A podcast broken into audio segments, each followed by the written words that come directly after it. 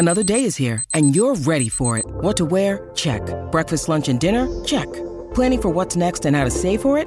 That's where Bank of America can help. For your financial to-dos, Bank of America has experts ready to help get you closer to your goals. Get started at one of our local financial centers or 24-7 in our mobile banking app. Find a location near you at bankofamerica.com slash talk to us. What would you like the power to do? Mobile banking requires downloading the app and is only available for select devices. Message and data rates may apply. Bank of America and a member FDIC. Hello, everybody. Welcome back to another Bald Move Prestige film. We're doing an animated movie today. Pixar Disney's 2009 Up. Was directed by Pete Docter, who also directed Monsters Inc., Inside Out, and Soul. Screenplay written by Bob Peterson, who's also a credited writer on Finding Nemo, uh, as well as Pete Docter, uh, doing dual directing writing du- duties. He's a very talented Pixar writer who came up with the original story for Toy Story, Monsters Inc., WALL-E, Inside Out, and Soul. It stars Ed Asner, famous curmudgeon, got a start on the Mary Tyler Moore Show. He's played Santa Claus on Elf. Passed away last year at the ripe old age of 91. My favorite Ed Asner is his appearance on The X Files as a Christmas ghost, haunting Mulder and Scully with his wife. It's Okay. very delightful. Uh, Christopher Plummer, we know him as the uh, uh, guy from the uh, girl, guy, the guy from the girl with the dragon tattoo and Knives Out, and Jordan the guy who kind of did this in a Simpsons episode and then pieced out of the industry and is a student. Well, we'll see if he All does right. voice work in the future. Also stars the vocal talents of the screenplay writer Bob Peterson. He is Doug the dog. Uh, also stars Delroy Lindo as Beta, the uh, second most menacing dog in the dog pack. You know, you've heard seen uh, Del Rindo, Del Rindo, Delroy Lindo lately on The Five Bloods and The Harder They Fall, and of course, Pixar's Lucky Charm, John Ratzenberger. He's Cliff Clavin from Cheers. Uh, and he, I don't know if the, that this the, his streak is still alive, but up through like I think 2015, he was in every Pixar movie as some kind of cameo role. He got to start as uh, the Pig Piggy Bank, Mr. Pig in the Toy Story. Sure. Uh this is interesting because most of the Pixar films, in fact, I, I guess I say all the Pixar films, I've enjoyed as an adult person. Some of them I've had my son with me. Uh, this one almost certainly not. Uh, 2009, I guess he was three years old. I might have brought him to this. Um, but boy, this film packs an adult sized wallop.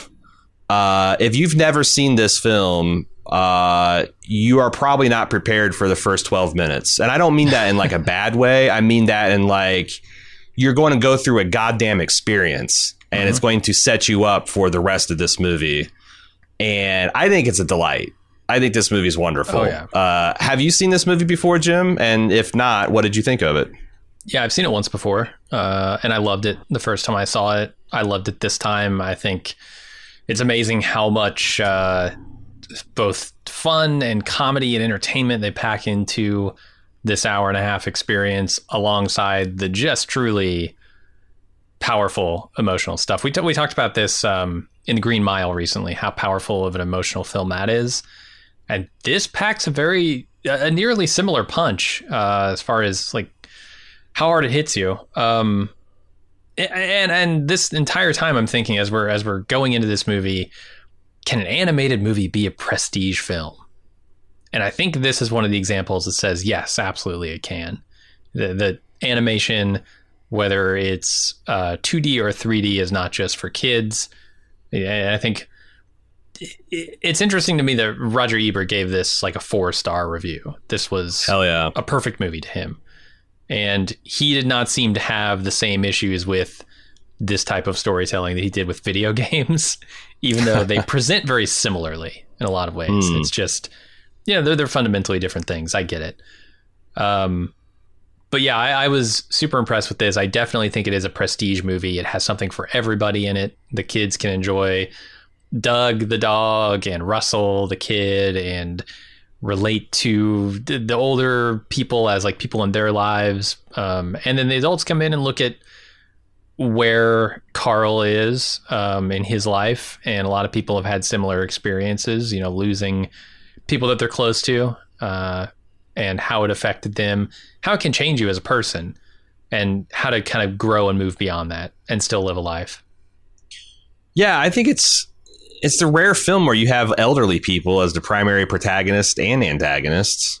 Um, Sure, you have a kid that's not the precocious kid type, so he can kind of keep up with the uh, the adults. He's just a kid. You know, he does dumb shit. Mm-hmm. He's he is uh, fairly sturdy, brave, and courageous, but uh, you know he's got some some darkness going on in his storyline, and just the um, I don't know the emotional arc of this movie and what it says about love and loss and dreams and pursuing them and at, at what cost and um, what you lose along the way um, I think is definitely prestigious. This movie, uh, it's funny because I wrote in my notes like how Studio Ghibli uh, this is. Like, you know, this is, it's like, you know, Howl's Moving Castle. You got Carl's floating house, you know, Uh-huh. uh, the bright colors, the weirdness of the characters and the locations with the mundaneness of like the protagonist and whatnot.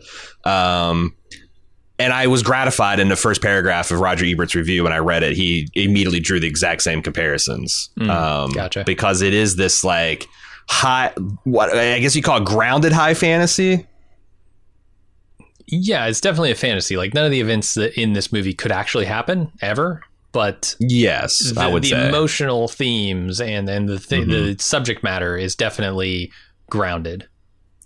yeah, the characters feel realer despite the situations that, that they find themselves in, the Uh-huh. spectacular situations. And it is a fantasy because, like, you know, like there's a uh, there is a short film that's called "The Rise and Fall of of uh, uh, what is it? It's, it's a Carl.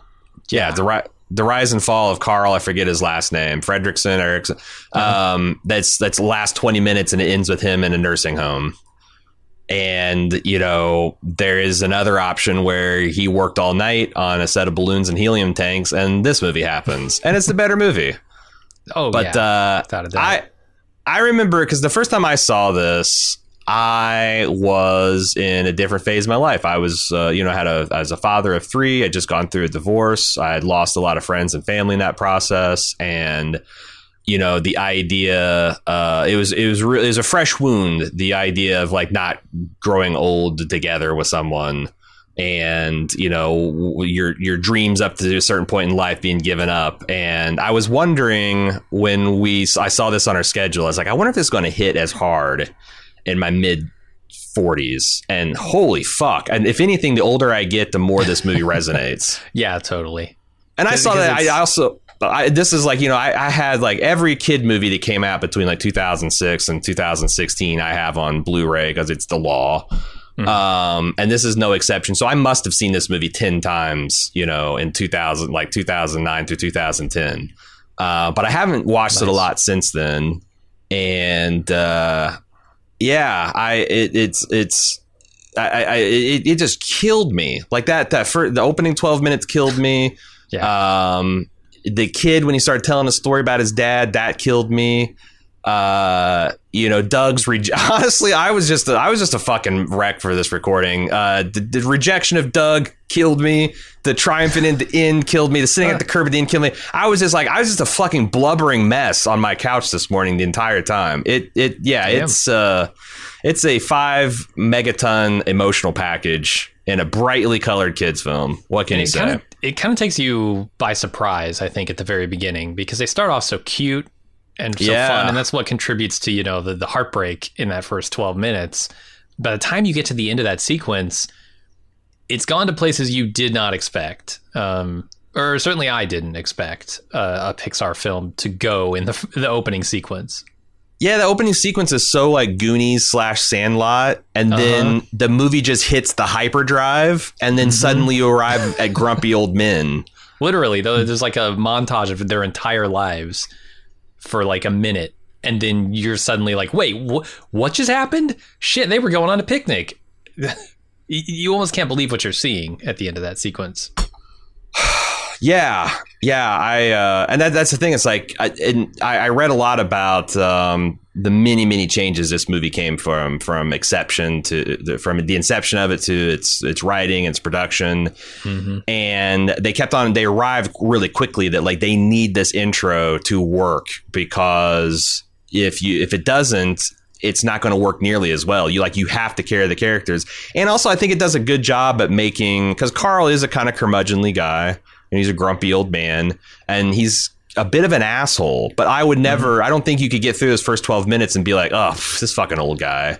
You know, like he's got to got like ultimate moral license to be just kind of, uh, you know, uh, you know, to be dissatisfied and angry about and and sad about how life has turned out for him.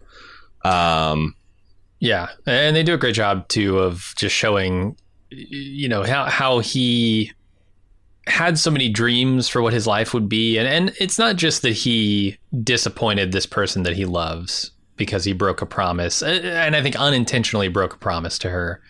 Um, Sure. it, it's more about like, well, I had this dream too.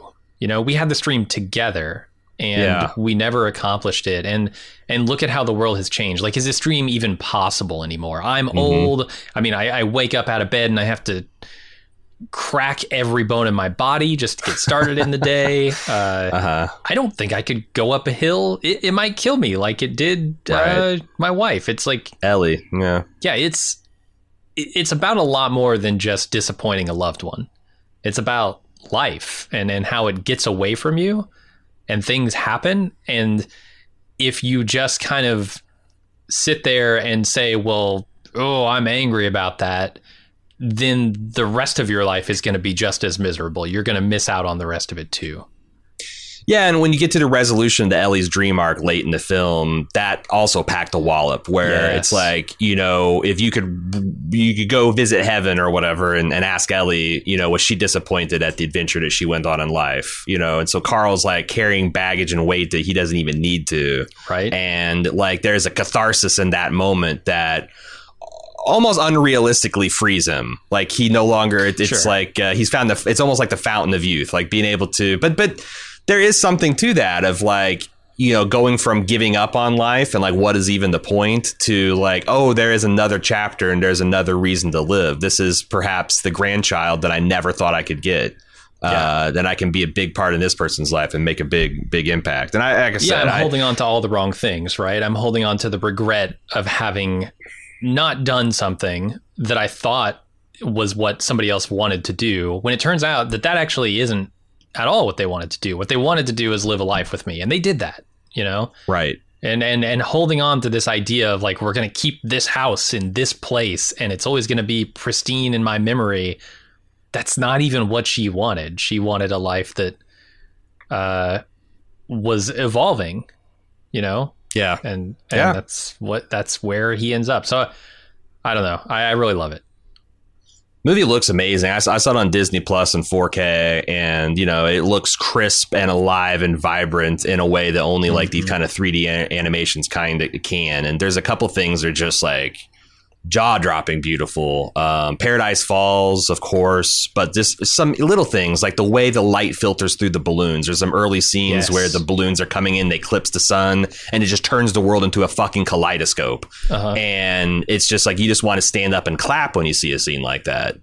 Uh, I'm super impressed by textures of things, like especially clothing. Um, Yeah. just uh, the, the amount of detail they're able to get and, and this is back in 2009 I, I mean don't don't forget you know this stuff was hard like if you look at the original toy story which wasn't that long before this it it doesn't look as good as you remember i guarantee it doesn't look as good as you remember No, God, no. The first Toy Story, the, the leap that they we made from the '90s to the aughts to the 2010s, and I, I don't know. Like, I it, did we? I, I suppose we've gotten even better because if you watch like Sex, Love, and Robots or Sex, Death, Death, Sex, Love, Fuck Robots, yeah yeah Fuck Mary Kill Robots. If you watch that on Netflix, like if you want to see the state of the art in animation right now, um, that's where it's at. But like this ain't far off, especially for the style it's going for. It's not going for that ultra realistic style. It's not trying to be Final Fantasy spirits within. Uh, Carl is a block, a literal block of a man. You know, uh, Russell is this roly poly, uh, weeble wobble uh, type of a thing. The you know this Yeah. this emu flamenco bird of paradise. They none of these things propose. The dog, like Doug, the dog is just this barrel with like two little tiny feet. Um, It's it's got all that that style and character uh, and caricature.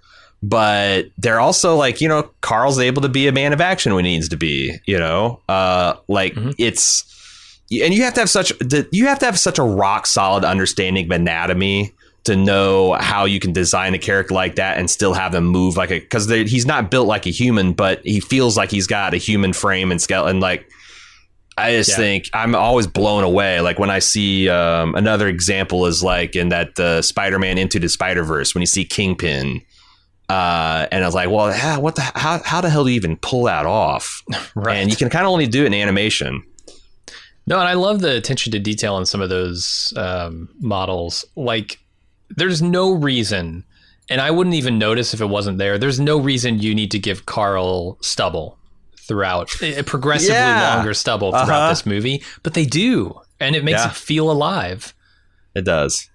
Yeah, it really does. Um, I didn't look like this uh, Michael G, uh, Giacchino, I think is how you pr- pronounce Giacchino. it. Giacchino. He uh, also almost does a Max Richter s job at that piano of because I, I, think this plays. If you roll that 12 minute prologue as a silent film with no music at all, it would still work.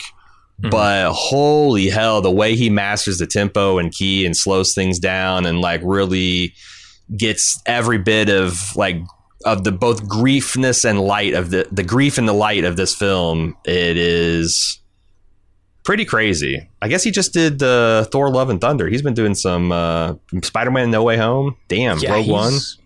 Gotten pretty high profile. I want to say he did Lost. Um, yeah, he. Oh made, shit, he, he did, did, The Incredibles too. Yeah, yeah. He uh, he's uh, done done some. That's like that's probably the first guy it's like I've uh, composer I've seen a while. I was like, I don't recognize that name, but my God, he's done so much stuff. Yeah, I'm a huge fan of this film. Is there anything we want to talk more? And like, um, I imagine everyone's seen this film, but should we uh, kind of tell people what it's about so we can get to the spoiler section? Uh, yeah, totally. So this is the movie about the life of uh, one Carl. He's a young explorer at heart. Uh, he meets the love of his life when he is uh, in elementary school, and uh, we get to see that whole full life lived uh, in a twelve in a, in a twelve minute prologue that has been the subject of many a film school lesson. Uh, it's seen as like a textbook example of how you can do nonverbal storytelling and he and his wife promise that they're going to go on this adventure and see this uh, uh, what was it? Uh, what what falls i just said it heavenly falls? Paradise. Amazon? Paradise falls. They're going to visit paradise falls which is in venezuela and they save up all their life but things kept getting in the way you know? Car expenses home repair Carl breaks his leg or some shit like that, and they keep on using, and life keeps on going, and they get old and gray, and they finally get the money to go, and Ellie gets his wife gets sick and dies. And this isn't the first 12 minutes of the film. This is not a spoiler. Mm-hmm. That is so you can understand that now Carl, who is being boxed out by a high rise development, he is the last man standing against this development. Um, he's going to be pushed to a breaking point, and instead of meekly uh, going going quietly in that good night at a uh, Shady Acres retirement home, he decides to use his lifelong experience as a balloon man. He's been a balloon vendor, and he gets every helium tank he can get a hold on and every uh, latex balloon. He shoots that shit out his chimney, and he fucking goes airship mode. Will he make it to Paradise Falls? What hitchhikers will he pick up along the way? Uh, will he find? Will he finally accomplish his him and his wife's dream, uh, or will he get waylaid one one more time? There's a lot more to it. There's, there's talking dogs. Uh, there's there's an emu family. Uh, there's there's a there's like what must be a 130 year old man uh, mm-hmm. that, that, he'll meet that's even, that's even older than cranky old Carl, and uh, it's it's a great experience. I think if you haven't seen it, you should definitely see it and and uh, make sure you get the tissue box, unless your heart's made of stone. Sure. We'll be right back with more Bald Move after this brief pause. When you need mealtime inspiration, it's worth shopping Kroger, where you'll find over 30,000 mouthwatering choices that excite your inner foodie. And no matter what tasty choice you make, you'll enjoy our everyday low prices, plus extra ways to save, like digital coupons worth over $600 each week. You can also save up to $1 off per gallon at the pump with fuel points. More savings and more inspiring flavors make shopping Kroger worth it every time. Kroger, fresh for everyone. Fuel restrictions apply. And now, back with more Bald Move. Uh, okay. I want to talk about how we, we talk a lot about tight scripts. This is a fucking tight script. There's not a minute wasted. Like things that you will almost forget about by the time they're relevant, like the fact that they do this like in 90 seconds establish this Muntz character who's like this like cross between Charles Lindbergh and Indiana Jones. Uh, who gets disgraced because he uh, brought back some exotic bird uh, skeleton, and the scientists have doubted his his his bona fides, the bona fides. I forget. I, I think I'm pronouncing that wrong. And uh, he swears revenge and goes off to Paradise Falls, never to be seen. Like I remember the first time I saw that, I completely forgot about that shit until you go to the dog cave and you find and they they do it all like you know he's doing these dog experiments in this newsreel as soon as the dogs that talk showed up you should have like put two and two together but um and like you know we, we've already talked about that that prologue man um Yeah, I do have one other question about it. Why do you think they make Carl so inept as an adventurer in that in that prologue? I don't know. I always got the idea that he was younger than Ellie. Like maybe he's a year or two behind her, so she's just a little bit more developed. Okay. Or he. The other thing is he is. You know, on the wire they say you're either you're either a, a stoop kid or a street kid. Like you either stay close to home or you kind of range a bit. Mm. Ellie seems like she's one step above a feral child. Yeah. She might be uh, quasi homed. And they really nail that when you see the the wedding and like on Ellie's side of the family, it looks like the Beverly Hillbillies reunion. Like they're Mhm. rootin' tootin', just short of firing guns, and and and I relate. I got it. That's one side of my family, and then the other side is very waspy in button down Oh, and yeah. gray. And I think it's more of like, you know, Carl is the flower that find purchase in rocky ground, and she is the Amazon sprawling vine complex that grew wild in the fertilizer of whatever she came from. I think I don't. I don't think you're supposed to understand he's just inept. It's just that he was much more sheltered. Sure, sure. He's he's less equipped uh, for these scenarios. And I think Maybe a bit more- what they choose to do, right? Like she Yeah. becomes like a zookeeper where she's working with the animals and the li- the Oh, is that what Uh, she is? I thought she was some kind of scoutmaster or something. Is she? I thought they both worked at the zoo. He just ran the balloon stand. Oh, you're at the zoo. right. Okay, you're because I saw she had that pith helmet and the sash with the. Bo- yeah, I always thought she's like some kind of scout leader or something. But you're right. She's some. So they, yeah. Um, and he does seem like he's a little bit clumsier because like on the montage, Yeah. he's the one that's constantly getting hurt and. Uh, True, true. You know, I love how they paint a picture of them becoming more complete humans. Not not just like oh, they spent all this time together and got close, but like Carl at the beginning of this movie or at the beginning of this section of the movie runs the balloon stand, but he's kind of fumbling, right? He's like trying to tie Hmm. balloons and he puts too many on his cart and his cart starts to float away and he has to jump and grab it and he's like, "Oh shit." Uh huh. And by the end of that montage, he does the same thing, but without looking, he just kind of leans his elbow over on the cart that's floating away because he knows Yeah. The cart's going to float away, right? He's like created a whole life there. And just simple things like that that show how comfortable they've gotten in this life and how at ease they are with each other and, and their place. I, it, it kind of betrays, I guess, the, the realization that Carl has near the end of this movie right up front. It's just not as obvious mm-hmm. as like a scrapbook full of memories that show she actually loved that life. Yeah, it comes in handy later because he's like, there's many times where he, at a glance, he looks at the balloons. It's like, yeah, we've got a couple more days, or like he loses the balloons and he starts to get nervous because he knows what it means because he's like, you know, this master of buoyancy. Uh, Um, the other thing is that it's it's such such good writing and filmmaking because they also like there's uh, there's this all this joy of them getting married and starting their home together and getting their jobs and then the next phase everyone can tell you in the American dream is to start having kids and there's this 30 second downbeat where they're at you know uh, they're they're getting the crib and the nursery together getting ready. But then a minor key change. They're at the hospital. Doctor's explaining. She's weep you know it's all and and he goes out and and and kind of like you know says well what other adventures can we have? And they return to her scrapbook. And then that they dedicate the rest of their life. It's like we're going to get to paradise falls. We're going to get to paradise falls and when they and everything gets in the way and they finally when they finally get to a place and they're old and he's going to surprise with these t- god i'm going to try to get through this without weeping. Jesus fucking christ i'm not trying to do this on a podcast on a wednesday afternoon. There's this scene where he's going up the hill and she's following and she collapses. Uh and then because they had no children you have this boisterous wedding where they're yeah, this huge family but they contrast to the funeral where as far as i can tell no one shows up because they've outlived all of their friends and they don't have any children and all that. And it's just like hmm. they sell it to like Carl is alone. He has got yeah. nothing. And then he goes back to his house, which is now surrounded by empty lots. And then the next scene is going to be surrounded by, he no longer has his gorgeous view. It's like all boxed in by this high rise shit. And again, you, they they get to sell where like this cranky old man is going to violently assault somebody, and you're like, man, fuck it, hashtag free Carl. I'm going to mount up and get like you, menace to society my fucking ass. Like, can we get a GoFundMe for his legal defense? You're just Yeah. totally on his side, you know, because feels so unjust, right? that guy wrecked him and Ellie's mailbox, man. I know. Uh, that has her handprint on it. and Uh, all he wanted was just them not to touch it.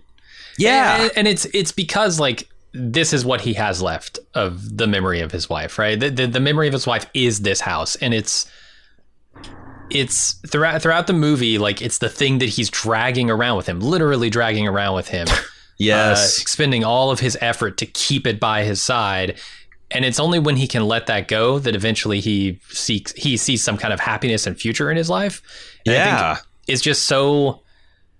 I, I get angry at the beginning when they want to both pry that away from him, but also like just the way it happens, you know, and the reasons that it happens. It's like somebody else wants to exploit the area that he's staked Mhm. out for his memory. They really those developers look like Agent Smith type Oh, villain, you know, like they are just uh, almost alien. Like they don't have there's no lines on their faces. There's like it's Mhm. they're spooky and otherworldly. Um, Yeah, as blocky And- as he is, they are the opposite, right? They're stretched like vertically. right, right. So then we are introduced to Russell, this wilderness explorer, and immediately you're wondering, like, why is this kid a Boy Scout? He's like, you know, chubby. He doesn't look like he enjoys the outdoors that much. Um, but he's like, you know, wanting to be the senior. He's wanting to be an Eagle Scout essentially.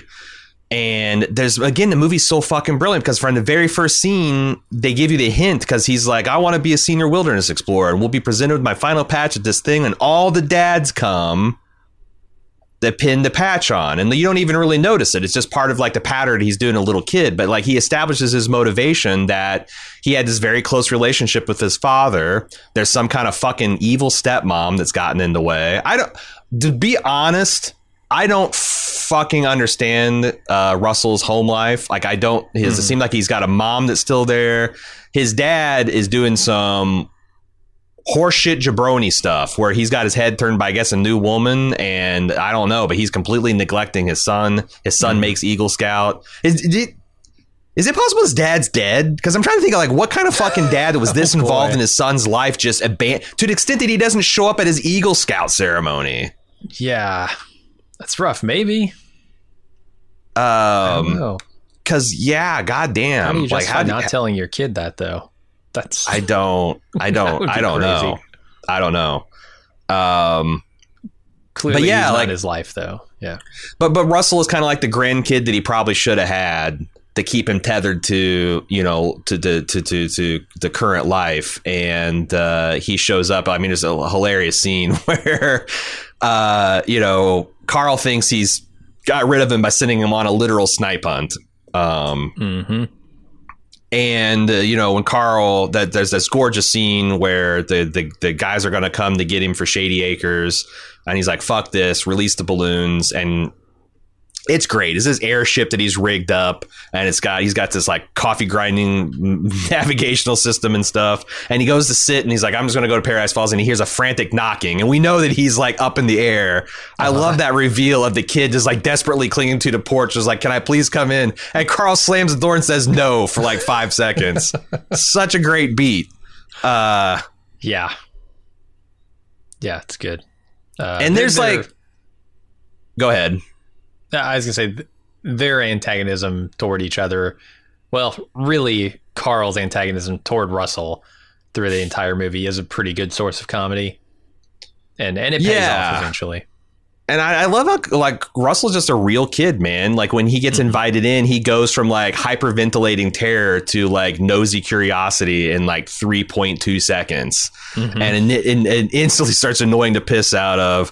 To the extent where like when Russell, I, the, my one of my another favorite part is when they're floating over and they're still not so far above land that you couldn't like maybe I could drop this kid off the top of a big apartment building, and so then they do the thing where he's lowering down on a rope and he and I remember the night we saw that there was an audible gasp because holy fuck Pixar just killed this kid and it's it's it's just Carl saying nah that's not gonna work so good so Yeah. good Yeah, it surprised. It took me by surprise too. I haven't seen this movie in 10, 11, 12 years at this point. So uh huh yeah, I I forgot about it. I was like, oh no, and then he's just back. And I think that's what's so brilliant about this film is that like everyone's allowed to be the thing that they are.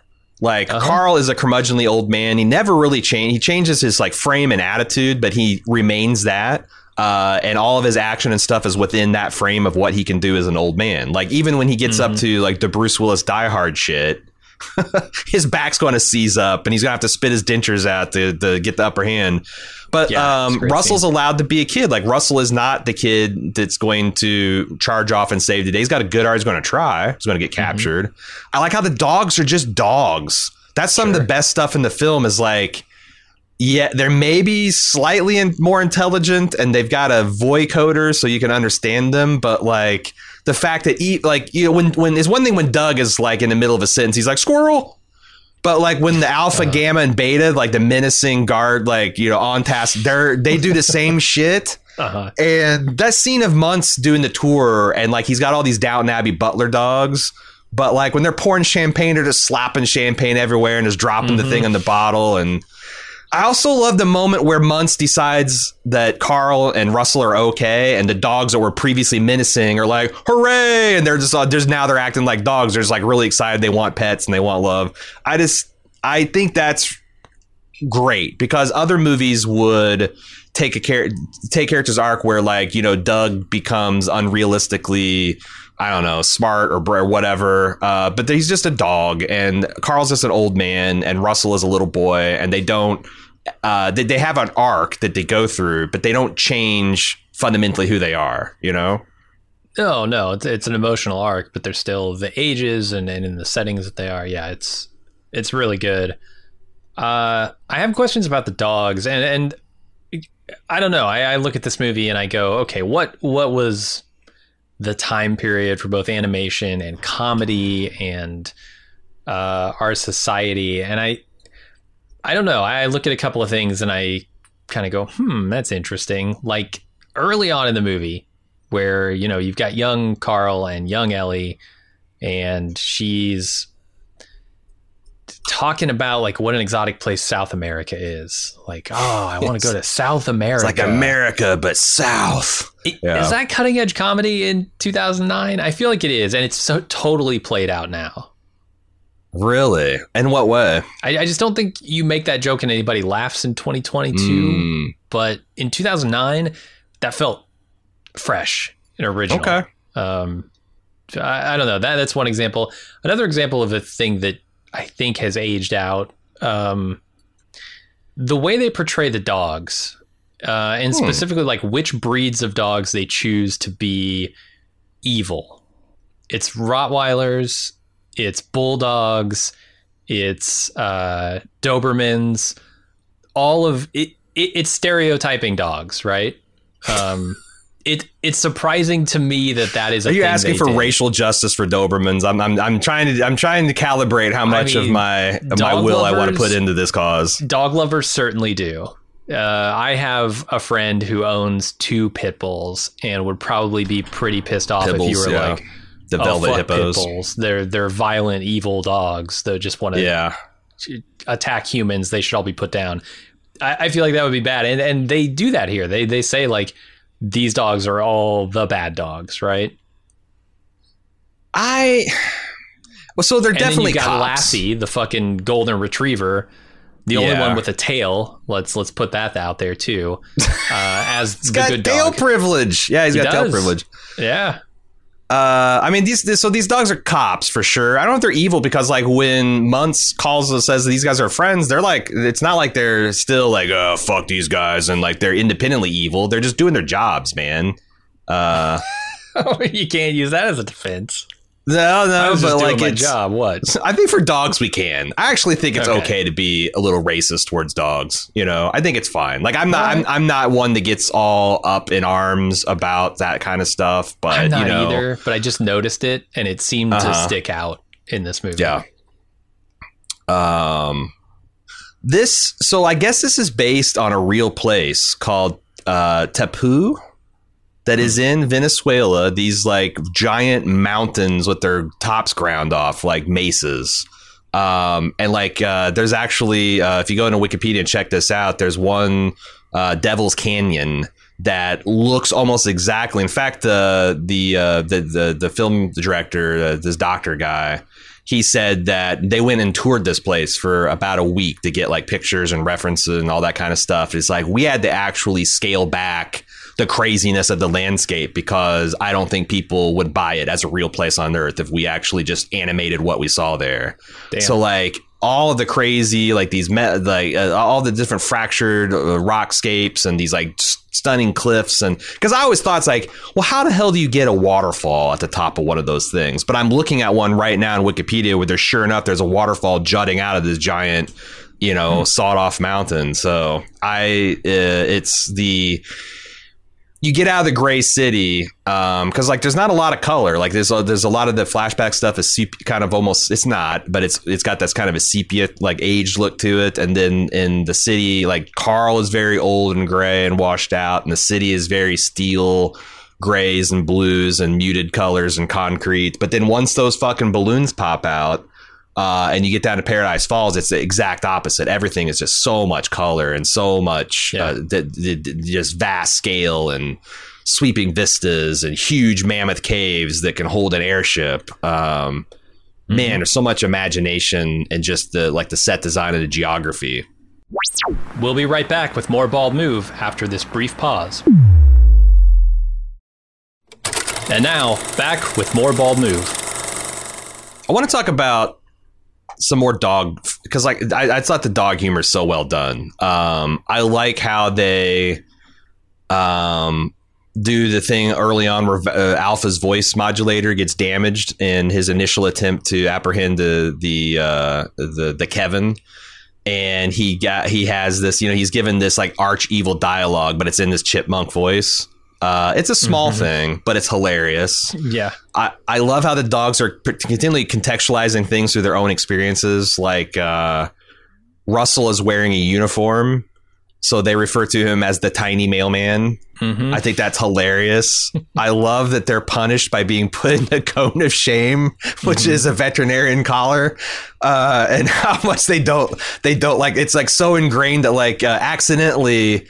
Alpha gets put in a cone of shame at the end, shame at the end, and it's so debilitating to him that he will now respond to Doug as his as his leader.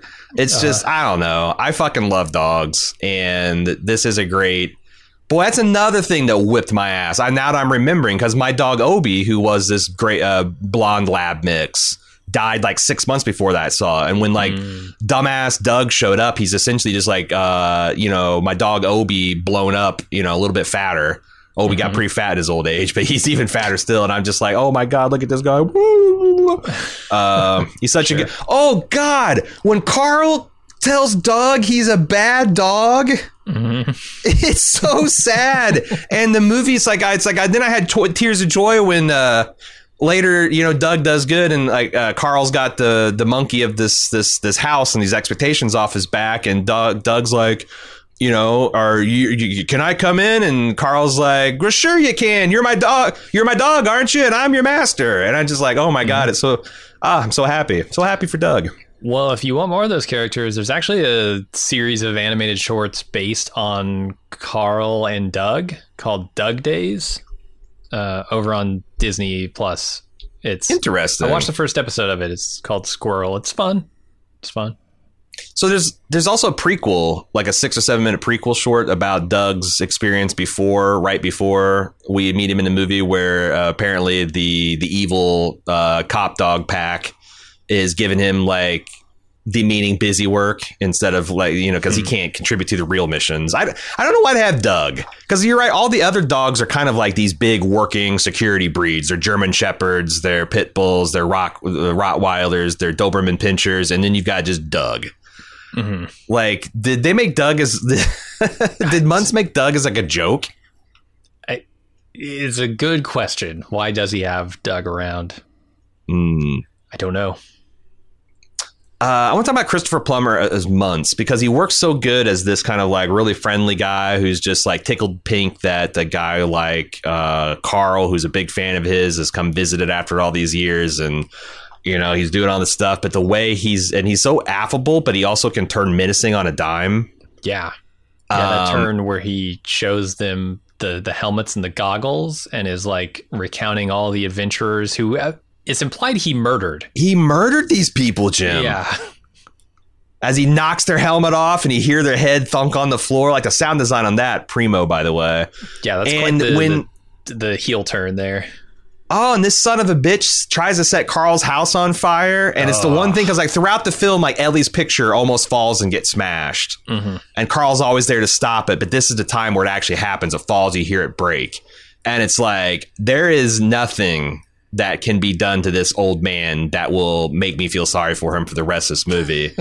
and uh, you know they do. Um, They, they kill him, uh, right? They kill him. they do kill him, but they do it in a Disney way.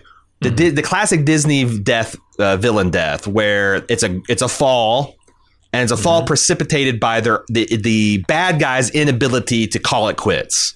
Yeah. Like if he just like you know what, fuck it, I'm gonna let this old man and, and boy go. He would still be alive on his airship hunting Kevin's. But no, this fucker's got to try to make this jump from you know Carl's house, and it and, and it kills him. Yeah. So it's like it's the perfect death. Like his own, he he died by his own hubris, and also at the ripe old age of like 135. yeah, let's not I mean, forget. how old is he was how old is this guy? Carl was a kid. I'm not sure if he's old, but he's at least our 40? age, right? Yeah, yeah, he's it gotta be at 40. least forty. So if Carl has aged sixty years in that time, then this man's hundred at This least. guy, yeah. If he, if so, yeah. If if Carl's age 60, so so let's say the age gap is 30 years. And you know, Carl was 10 when he's watching his newsreels, and let's say he's 70 at the beginning of, or at the at the beginning of his adventure. That's got to make him 110 years. Old. No, 100, at least 100 years old. At least hundred years old. Yeah. I wonder if we're supposed to believe that he's got some kind of advanced medical technology that's keeping him Maybe. because he is spry. Like he goes toe to toe with a man 30 years younger. Oh yeah. No, he's wielding a sword. It's it's yeah. Um, but yeah, the so they, the he gets he gets Kevin and um, you know this is the this is the nadir of Carl. He he th- drives away Russell. He calls he calls uh, Doug a bad a bad dog. And uh, he goes to set. Now he's he's done one good thing, which is getting his house to where Ellie wanted, and he's he's kind of restored it. I love the design of their chairs, by the way they're just you know like Carl's is square and blocky and Ellie's is kind of like curvy and, and tall and light. And because you know like you can't have a you can't have a, you can't have a I guess Ellie's not a mom but you can't have a a, a, a mom age woman in Pixar without having her uh, uh, just just a fucking ridiculous badonka. Sure. um, but I, the, like when he goes and he finally looks at this memory, this memories, and I think he's going to he, he's going to add the he's like I finally got us to this house, and he thought this book was empty this whole time because they never got to go on the adventure she wanted to go. But he finds he keeps turning page after page of like all the stuff we saw. God again, going to try to keep this, going to try to keep together, try to keep together, Aaron. Uh, he comes on page after page of like this this amazing life that they built together, despite Uh-huh. the setbacks, despite and not just the the financial ones. Like they clearly wanted to have kids and they couldn't. Um, Yeah, and, and it's clear in this sequence that this was her dream, right? This became her dream. It, it went from I want to get to Paradise Falls and have an adventure to I'm having an adventure with this man in this life. Yeah, that last page where she scrawled, and clearly, the, and I, I, I got the the idea that she fin- maybe finished this book in the hospital, like when she knew things were, Yeah. you know, going to go bad, and she wanted him to, and she wrote that like, you know, thanks for the adventure. I hope you have, you know, a, a, a new one or whatever. I hope you get to Uh-huh. start your new one. God damn. Yeah, and Uh, it's sad, you know, the fact he didn't realize this about her and he just was focused on his own failure to give her a life that he thought she wanted, when in actuality he had given her a life she did want. Um, it's it's just sad that it took him so long to realize it, right? Because Yeah. you know it made him enjoy the life that they had together a little bit less. I'm sure he enjoyed it, but in the back of his mind, it was always Yeah, God. Like it was a relative thing that she wants, especially I since they came at, they made it clear that he kept on pro- like this was a promise that he he felt like this was a promise that he let his wife down Yes, you know crossed his heart and swore multiple times and he he didn't let it happen and and for her perspective she had, he'd given her everything that he possibly could Mm-hmm. have um, and this frees him. This literally lightens his being. From this point on, he was no longer going to need his cane except for to kick Mm-hmm. ass. Uh, and the house transforms with him. He has this idea of because the house is like sagging and like barely able to get off the ground. Now he's like getting rid of all the burdens. Like he's putting out all the furniture and all. And now when the ship flies, it's transformed. It's like nimble and fast and it can turn on the dime and almost like, you know, again, it's chasing a dirigible. It doesn't have to be an F twenty two Raptor, but like it's it's invigorated and and and uh, you know it's it's stripped down. Like he doesn't have this complicated turning. Me- He's just got like two hands on the the reins, and I think it's great. Like I said, the it's a little bit crazy that he is that spry. You know, like this this um, Sure, the the, the love and affection he's got for this boy and Kevin and all that, and Doug has, but but it works thematically so well, and Mm-hmm. they never go too crazy because again, he gets up to some Bruce Willis Die Hard shit. But his body is constantly betraying him. That fight Sure. scene between the two old guys, oh my god, it's just so badass in this elderly way, and still extremely funny too. yeah, absolutely. and the final these are just dogs moment where you know in the middle like you know um, they're in this tense situation. There's all these guard dogs around and they're on this the, in the cat you know this crosswalks and he's like doug what are we going to do? And he goes and doug's pulled one of his tennis balls off his rocker his his walker to start chewing on it and that all right these are just dogs. So he just jumps down in the middle of these fierce dogs is like who wants the ball? and throws it and they all Yeah. go chasing it. It's so fucking good. Um It's great. My favorite moment, I think, in the entire movie is when Russell is hanging from the garden hose, which, boy, that garden hose does. There, are two pieces of this house which are built like fucking tanks. It's the connection point for the balloons, which is his fireplace grate. his yeah, that that thing's it. a load bearing member, man. It really is. I don't know how they did that. Welded it right to the steel beams. Mm-hmm. Uh, and then the other one is this garden hose reel that's just kind of screwed into the side of his house. They hang from that. They swing from that. They drag the house around by that. When Russell's hanging from that, and the house is going up next to the the zeppelin, hmm and he hits the windshield, and just for like thirty seconds. squeaks his body across the windshield super slowly as Charles Muntz is watching. Especially since he just says, "Where are you?" and then yeah, and he's just, "Where?" it's so funny. The It's so pacing funny. there is so good because it's it's frantic and it's chaotic, Mhm. and then they just they slow it down for that moment to just have that laugh, and it's so good. Do you know one thing I've, I, I've watched this? This is probably the thirteenth time I've seen this movie. When the dogs at the end crash uh, into each other, it's exactly the same moves that happens in the Death Star trench with Darth Vader and his escort. They, I The definitely exact- recognize they were doing Star Wars homage because they're calling it him like was- Gray Leader and Red Yeah. Three or something. Yeah, and that, that that's just like it's like the the exact moves that tie for the first one that kind of flinches over and hits the other one, and then Nice. they tumble, and then this. It's exactly, and it's like oh, such a great, such a great Star Wars homage. Um, and they call it out later. I think one of the marquees on a on a on a theater says Star Wars at some point. probably I didn't see that one, but yeah, I, I can imagine. I mean, there's so many goddamn homages. I mean, clearly the Pixar crew loves Star Wars, and you know who doesn't Oh, of that of course. generation. But uh, there's also like really like I I like the the sadness they but but optimism they hit where he's got this airship, but he's also gonna lose his house, and it just goes off, and he kind of has to say goodbye to his wife one last time. Mm-hmm. And I think they they reveal this at the very end of the movie that that house left to its own devices landed exactly at the spot that Carl and Ellie dreamed of, which is the final thing that got me at the end of this goddamn movie. Yeah, Because it's just perfect, right? It is. Yeah. and uh, they got this this the coda of uh, you know of course he's going he assisted the elderly Mm-hmm. so russell got his badge and there's panic of like oh my god where's my dad where's my dad uh damn these wilderness explorers for not letting his mom do the dad duty on stage like they're gonna they're gonna do like the, like is this this kid is a fatherless boy is there a father in the house is there is there a single Is there a surrogate father, maybe even? Yes, Can we get any yes. man on this stage, please? Can, can, can we have a person with testicles pin this to the but the, the mother's sitting right there clapping but she is of no right.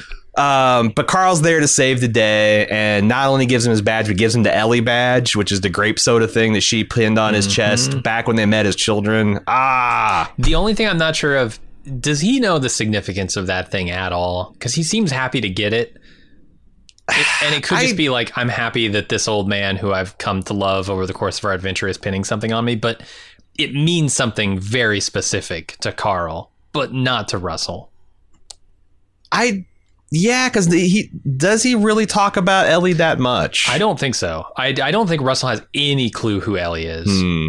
yeah So he couldn't know the significance of this. It's the only like minor loose end flaw I see in this entire movie. yeah but like in that moment, it's not nec- It's it's about both of them, right? And I'm I'm okay Right. with it. Like giving this pin to him says it's it's the final nail in the regret coffin, I guess. For And that's Carl. that's I think an authentic kid experience too, because I don't know how much stuff that my grandparents gave to me that I didn't recognize the value of as a kid and promptly lost. You know, my I remember my Yeah. granddad Kirchhoff giving me this like hundred year old folding pocket knife when I was eight. And I'm like, oh my god, this is so fucking cool. I'm gonna keep this forever. And one week later, I lost it in the woods. God, damn. You know, because because like you know you put it I put it in my side backpack pocket because that's where I'm gonna need it, right? And then of course I run and tumble and fall off shit and like oh my god. So like it also is like felt very true to life that like he's getting this you know high honor medal and he'll probably he'll probably lose it next week. Yeah, yeah. Uh, what else we want to talk about? I mean, geez, I mean, what's the this future is for them? They're just gonna go explore the world in an airship together, right? I guess like I you know that's the that's the bittersweet nature of the movie because this is a relationship that's going to end sooner rather than later. Um, you know, I don't know if he's got months or years, but it's not going to be decades that he's got left. And and uh, Yeah. but but he's pro- I mean, I mean, the best case scenario is I guess he he gets him through high school, so he's got the surrogate father, grandfather figure, and uh, Mm-hmm. but you know, I it's the other thing is like I think the movie tells you that Russell will be okay because Carl was. Carl didn't have the perfect life. Everything didn't get r- nicely arranged for him. He had a lot of loss and disappointment, bitterness, but Mm-hmm. uh he's follows the dream he he followed the dreams when he could, you know? And I guess that's another story is that like uh is there ever an appropriate time to give up on a dream? Good. Probably, because I think some dreams Yeah. are dumb, are not as well thought out and attainable as others. Um, some maybe not, you know, but like, yeah, like I, I. But on the other hand, like, I don't know if you want to do something, like, don't let setbacks and you know this, that, and the other. It's like you might have to put it on the shelf. You might have to start over and from and start saving from scratch, but. It's the stuff that keeps you going, and like I feel like this movie is illustrates that well because Carl, once he was deprived of his dream, had no life left to him. And hmm. once he had another thing, you know, once he you know was animated either to get his house at Paradise Falls or later to you know be the man in Russell's life that he needs at the time, like suddenly he's alive and he's got color and he's Yeah. you know can can get can get up in the morning without every one of his bones breaking. And Yeah, I I think- think, that's a good that's a good story to tell people. And by the same token, if there are legitimate reasons you can't pursue a dream, don't let that get so get you so down that you lose track of the things in your life that are positive, right? The, yeah, your wins and adventures that you do have. Yeah. Cuz that's pretty easy to do. If you set your sights on something and you can't achieve it for one reason or another, getting down on it uh, on yourself about that is not productive, certainly. What else do we have to say about Up? Uh, I think that's about it. I'm I'm I guess Pixar as a company, I guess, is an interesting topic to touch on briefly. Like they started off with such a bang, right? Like every single movie they released was hot. Um and and it it tore you up, right? Like this movie does emotionally. I mean, Toy Story, boy, you can't even forget that. Um and they've done it four times now with Toy Story, many times with WALL-E and Ratatouille and all these high profile movies that uh, people love. I I haven't seen anything come out of them lately that I've been super interested in, but I know I'm kind of an exception. I don't watch a lot of animated movies, and they're not as they, special they as they to be to of be. this caliber. I, I agree. You have a lot more studios doing them. You have the DreamWorks Yeah. and the Disney's all doing this 3D style that Pixar kind of pioneered. Yeah. Um, so they feel less special. I, I don't know if there's too many Pixar movies coming out, but there are too many 3D animated movies um, to make them all feel special. I will say they're still hit banging it because like I, I'm not sure because the line between Disney and Pixar is really blurred for me now. But like uh, Encanto just came out a couple years ago, and that Disney. thing was extremely, extremely good and, and delivered, delivered emotional wallop. Coco. I Disney. think is a Disney is that Disney Yeah, too? both of those Coco's another Disney, one yeah. that just fucking broke. So like um, I haven't seen Soul or Inside Out. And I've heard they're both excellent. It's just I haven't, you know, for whatever reason, we didn't. Uh, it's it's we don't usually do animated stuff for first run movies, and a lot of the movies I see are the ones we do to first run for. So I need Mm-hmm. to sit down my Disney Plus account. Now that I'm probably getting into on Andor, uh, I'll be spending more time on that platform, and maybe I can pick up some of these uh, movies to check out because they're they're not ever too long. I mean, they're like an hour and a half. This Oh, was yeah. like what 96 minutes. They've got to be designed Um, for kids' attention spans. So Yeah. Although, like I said, I don't know. I, I think the I wonder I wonder how squirmy kids get for the first fifteen minutes of this film. You know, once once the balloons come kids, out, but yeah, yeah, yeah. Uh, but once the balloons come out and the dogs start talking, I think there's there's a lot for everyone to enjoy. But Totally. uh, that first twelve minutes is kind of for the adults. Um, yeah, I wonder how traumatic it is to see your mom and dad bawling at a movie that you're like, "What's going on? I don't understand." so, uh, anyway, that's all I got to say about Up. How about you, Jim? yeah, same here. So Up was a movie that was uh, we we let our executive producers each week we submit them a slate of three candidate movies. This is the one that's selected uh, to win. Next week we're going to be considering the movie The Game. Uh, if you'd like to help us select which prestige, or if we ever get uh, some prestige coming out, maybe we'll get around to selecting some pulp movies. That'd be fun. Uh, if you'd like to help us select our slate of movies each week, uh, executive produ- that's the, uh, an executive producer role on our Patreon. You can find out more about joining that at support.baldmove.com. We appreciate everyone that does support us. Uh, until we're out with the game, we'll be back with the game. Uh, and maybe I'll figure out how to fucking conclude on these podcasts then too. But until that time, I remain your shitty uh, conclusion podcast host, Aaron. And I'm Jim, who does not have, have the burden of doing podcast outros. See ya.